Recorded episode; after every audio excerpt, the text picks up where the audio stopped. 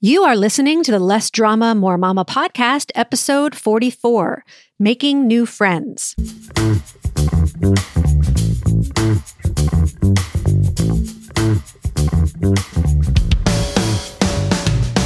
This is Less Drama, More Mama, the podcast for moms who want to feel calm, in control, and confident about how to handle anything life throws their way. If you're ready to go from feeling frazzled and disrespected to feeling calm and connected, this is the podcast for you. I'm your host, Pam Howard. Hello, sweet, beautiful mama. Welcome to the podcast. As I was preparing for today's episode on making new friends, I got an email from Etsy telling me that it's National Best Friends Day. Did you guys know about this? Who comes up with all of these national holidays? And who decides when they're celebrated? I don't know, but happy belated Best Friends Day. So what if you don't have a best friend? Or what if you don't have anyone you'd even consider a good friend? Today's show is all about making new friends, and next week we're going to talk about how to keep them as friends. Those are two very different things, and some of you might be great at one, but not the other. Some of you might need help with both. Most people don't even talk about these issues because there's a stigma associated with admitting that we don't have friends or we don't know how to make them. But so many of you are struggling with this, and so I think it's important to talk about it and get it out in the open. So I'll start by saying that one of our most basic needs as humans is to feel a sense of connection and belonging. From an early age, friendships are a vital part of our social development and our emotional well-being. Recent research even shows that investing in close relationships with friends is beneficial to our health, happiness, and longevity. But as we grow older, and especially after having kids, we tend to get so caught up in our responsibilities at home and at work that we sometimes neglect to foster our connections with people other than our kids, spouses, and immediate family members. You might even be thinking to yourself, who's got time for friends? I'm busy enough trying to be a mother, a wife, daughter, sister, employee. Like I talked about in last week's episode, many moms often feel isolated and alone. They feel like something's missing in their lives, especially when they see pictures of other moms on Facebook or Instagram who are out socializing and who appear to be having a great time. They long for a Sex and the City type of camaraderie or an Oprah and Gayle style friendship where they talk to each other every day, go out to dinner on a moment's notice, share their innermost secrets with each other, and go on family vacations together. They mistakenly believe that true friendships should occur naturally and easily, and that they need a lot of them to feel fulfilled. In reality, though, making friends is a process that takes time and effort, and a few intimate friendships can be way more valuable than a lot of casual buddies. I want to remind you that in last week's episode, I talked about overcoming loneliness. And I suggested that before you run out and try to make new friends, you really take the time to build up your relationship with yourself and enjoy your own company.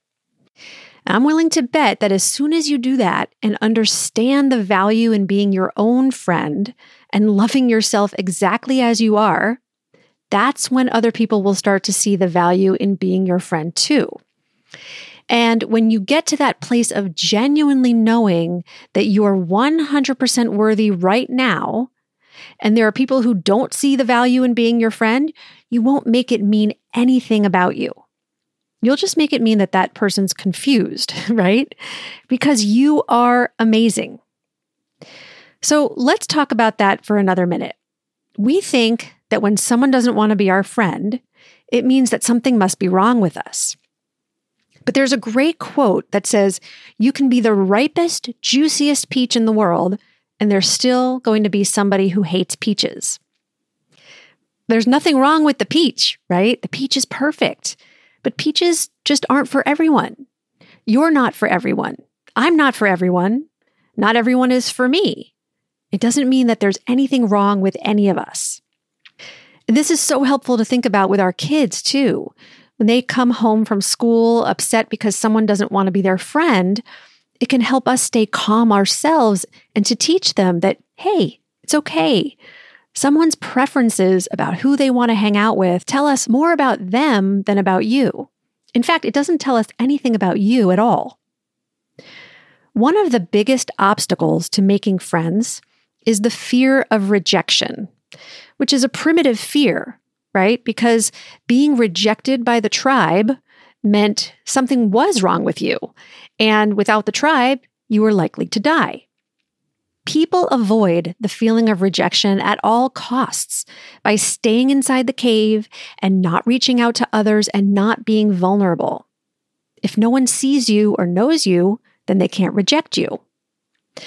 When it comes to making friends, avoiding rejection can literally be staying home and not meeting people, or it can look like a lot of small talk with acquaintances and never opening up, never talking about your interests or the more meaningful things going on in your life.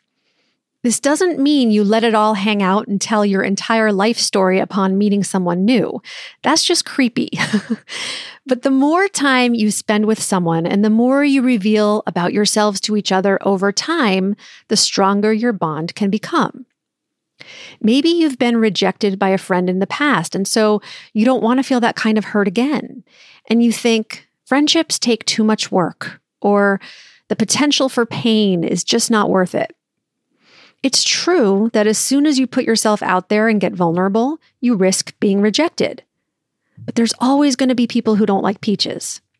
There's always going to be people who turn down your invitation, people who disagree with your ideas, people who dislike you even. What if you weren't afraid of rejection? How would you show up in the world differently than you do now? What if you were willing to feel vulnerable and willing to be rejected?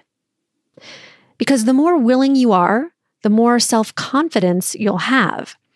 And self-confidence is the most attractive quality in a person. Self-confidence is what gives you the courage to be vulnerable and open and real. And when you show up that way in your life, other people are more likely to want to be around you and be your friend. And here's the good news. Someone could reject you, and you don't have to feel hurt because you get to choose what you make the rejection mean. And even if you did choose to feel hurt by it, it's just an emotion. It's just a vibration in your body. Once you allow it, you realize it's really not as scary as you thought it would be. When my marriage ended in 2014, I realized exactly how important it is to have good friends. Some of my existing friendships deepened, and I also got to know a few acquaintances better, all because I let myself be vulnerable. For a long time, I hid my marital problems from people. I feared being judged and criticized. But being authentic and honest about my struggles actually unlocked the door to new friendships and deeper connections. Some people opened up to me about their own marital problems and divorces. Others reached out to offer their companionship or help with childcare. Mostly, people let me know I could count on them to be there for me in whatever way I needed them. My relationships with my women friends have been a blessing. From crying over coffee to laughing in my living room, I know that there are women I can count on to listen to me vent, look after my girls when I have a doctor appointment, go to a concert with me, or give me an honest, objective opinion. Some of my closest friends now are people I didn't even know 5 years ago. It's natural for friendships to come and go, change, evolve, and fizzle out. Friends move away, get divorced, get promoted. Research even shows that we replace half our friends every 7 years. Isn't that interesting? So it's good to stay open to meeting new people in all stages of life and to nurture the relationships you already treasure. If you want to make new friends, the first thing to ask yourself is why? What's the reason you want to make new friends? What do you imagine will be different or better when you have them? Now, if you've been listening to my podcast for a while, you know that the reason we want anything in our lives is because how we think it'll make us feel when we get it. So if you think friends will cause you to feel accepted and worthy and secure, those are the feelings you need to generate first in order to create the result you want. Now, we think it works the other way around. We think that when we get the friends, then we'll be happy, then we'll feel accepted and worthy and secure. But we have to feel those feelings first, because feelings are the motivator for all of our actions, and our actions create our results. So in order to get a result of making good quality friends, you need to start with your thoughts about yourself and your thoughts about making good quality friends. I want to talk about some of the most common, unhelpful thoughts I hear from moms about making friends, and then offer some more useful ones for you to try.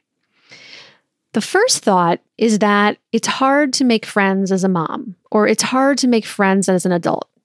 I hear this all the time, and people say it as though it's just a fact of life. But it's actually just a thought. When they think the thought, it's hard to make friends as an adult, they feel discouraged or resigned. And so their action is to not reach out, to not even try to make friends. They just stay at home, watch Netflix, and feel sorry for themselves when they go on Facebook and see other people hanging out. The result is that they don't have any friends, which gives evidence to their original thought that it's hard to make friends as an adult. Another thought I hear a lot is, I'm not good in social situations. When people think this, they feel insecure and anxious, and so either they don't put themselves in social situations at all, or they show up all awkward and uncomfortable, again, proving their thought true to themselves that they're not good in social situations. The third thought is usually some version of, I'm not interesting, or people don't like me, right? And it's pretty easy to see how a thought like that will give you a negative result. If you have that opinion of yourself, you're going to show up in a way that other people will probably find uninteresting or off-putting. Finally, there are the thoughts and assumptions we make about other people and why they're not the right fit for us. Like, oh, well, she already has her group of friends, or she lives too far away, we don't have anything in common, or she's already so busy with her kids and her job.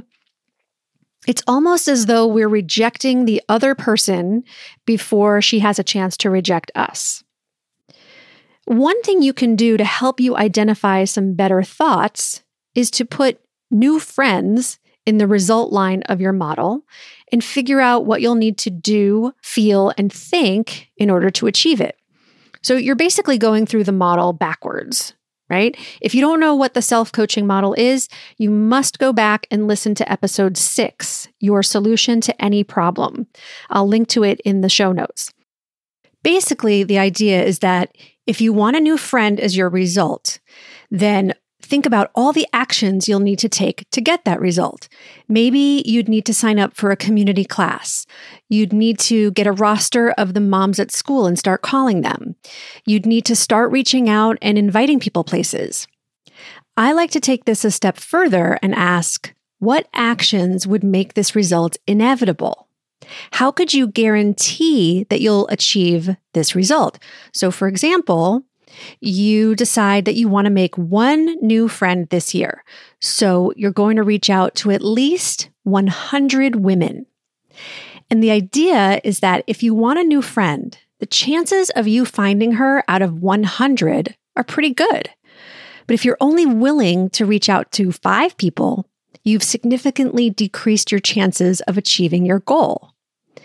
Not only would you increase your chances of finding a friend by reaching out to 100 women, but think of how you'd change in the process. You'd meet all sorts of different people. You'd learn a lot about them, but also about yourself. You'd probably get over some of your fears of rejection and social awkwardness. And if someone stood you up or turned you down for coffee, you wouldn't make it mean anything about you. You could just think, oh, well, that's not my friend. On to the next candidate. You'd have so many new experiences And you'd probably make more than one friend. But even if you didn't, there would be so many benefits that would come out of just going through that process. So think about how you'd need to feel to take that kind of action. You'd need to feel interested, determined, courageous, friendly, open, and vulnerable. Now, what would you need to believe in order to feel that way? Here are some options that you can try on for size. Just like when you go into a fitting room at a store, some dresses feel good and some don't. The same is true for your thoughts. You need to try them on and see how they feel to you. They should be believable to you now and cause a feeling that leads to the action you want to take. Okay, so I don't have any friends can become I don't have any friends yet. I can be a good friend to others. Potential friends are everywhere. Everyone is a candidate. My friends are out there waiting for me to find them. The more I practice putting myself in social situations, the more confident I'll feel. Or even making friends as an adult is easy. If you were to believe any of those thoughts, my guess is that you'd feel more confident, interested, and motivated. You'd be taking all sorts of action to find your friends. You'd be going out and making plans and showing interest in more people. And the focus would be less on how interesting or socially savvy you are and more on how interesting other people are. Most people who get anxious in social situations put a lot of pressure on themselves to say the right thing or do the right thing because they think that they need to be interesting. And I'm always telling them, no, you just need to be interested. People love talking about themselves. And when you're genuinely interested and curious about them, in a good way, not a creepy way, they leave the conversation thinking, wow, I really love that girl. And they may still not know anything about you, but because you showed interest in them, they like you. It's just human nature. Now, the truth is that potential friends are everywhere. In a 2012 episode of The Today Show, women revealed the craziest places they had met their friends: a bathroom, a subway, an accessory party, on vacation. You just need to keep your eyes and ears open for all the friendship opportunities. Forming friendships can sort of feel like dating in the beginning. It can feel a bit awkward at first. Some friendships will work out and some won't. Some people may be better gym buddies than people you'd call in a family emergency. And that's okay. We need different kinds of friends for different things. Sometimes you think one person will make a great friend and you find out she's not totally reliable. Or you don't think you have anything in common with someone and come to find that you actually get along really well. So in addition to practicing useful thoughts to get you into the right mindset for making friends, you can also ask yourself some powerful questions. How can I create more meaningful friendships in my life? How can I make finding new friends fun? How can I show up in a way that makes it more likely for me to make friends? How can I make more time for friendship in my life? Or what's one step I can take now to move me closer to making a friend? To start the ball rolling, you can say something as simple as, hey, do you want to grab a cup of coffee after drop-off on Monday? Or, hey, I think we could be friends. You want to hang out? If you wait for someone else to reach out to you, you could be waiting a while. So make the first move. Your new friend is out there wishing that you would. If you'd like some help with this or any goal that you have, feel free to reach out and schedule a free mini session with me. My summer calendar is getting filled up fast, so go to lessdramamoremama.com/mini to get on it. Also, if you're enjoying this podcast, I'd really appreciate it if you'd leave a rating and review on iTunes. It's been a while since I've gotten any new ones, and I'd love to be able to give you a shout out in the next episode. Okay, Mama, I'll talk to you again next week. Thank you for listening to the Less Drama, More Mama podcast. If you liked this episode, please take a moment to write a quick review on iTunes and make sure you subscribe too so you never miss a show. Got a question, comment, or idea for an upcoming episode? Email me at pam@lessdramamoremama.com.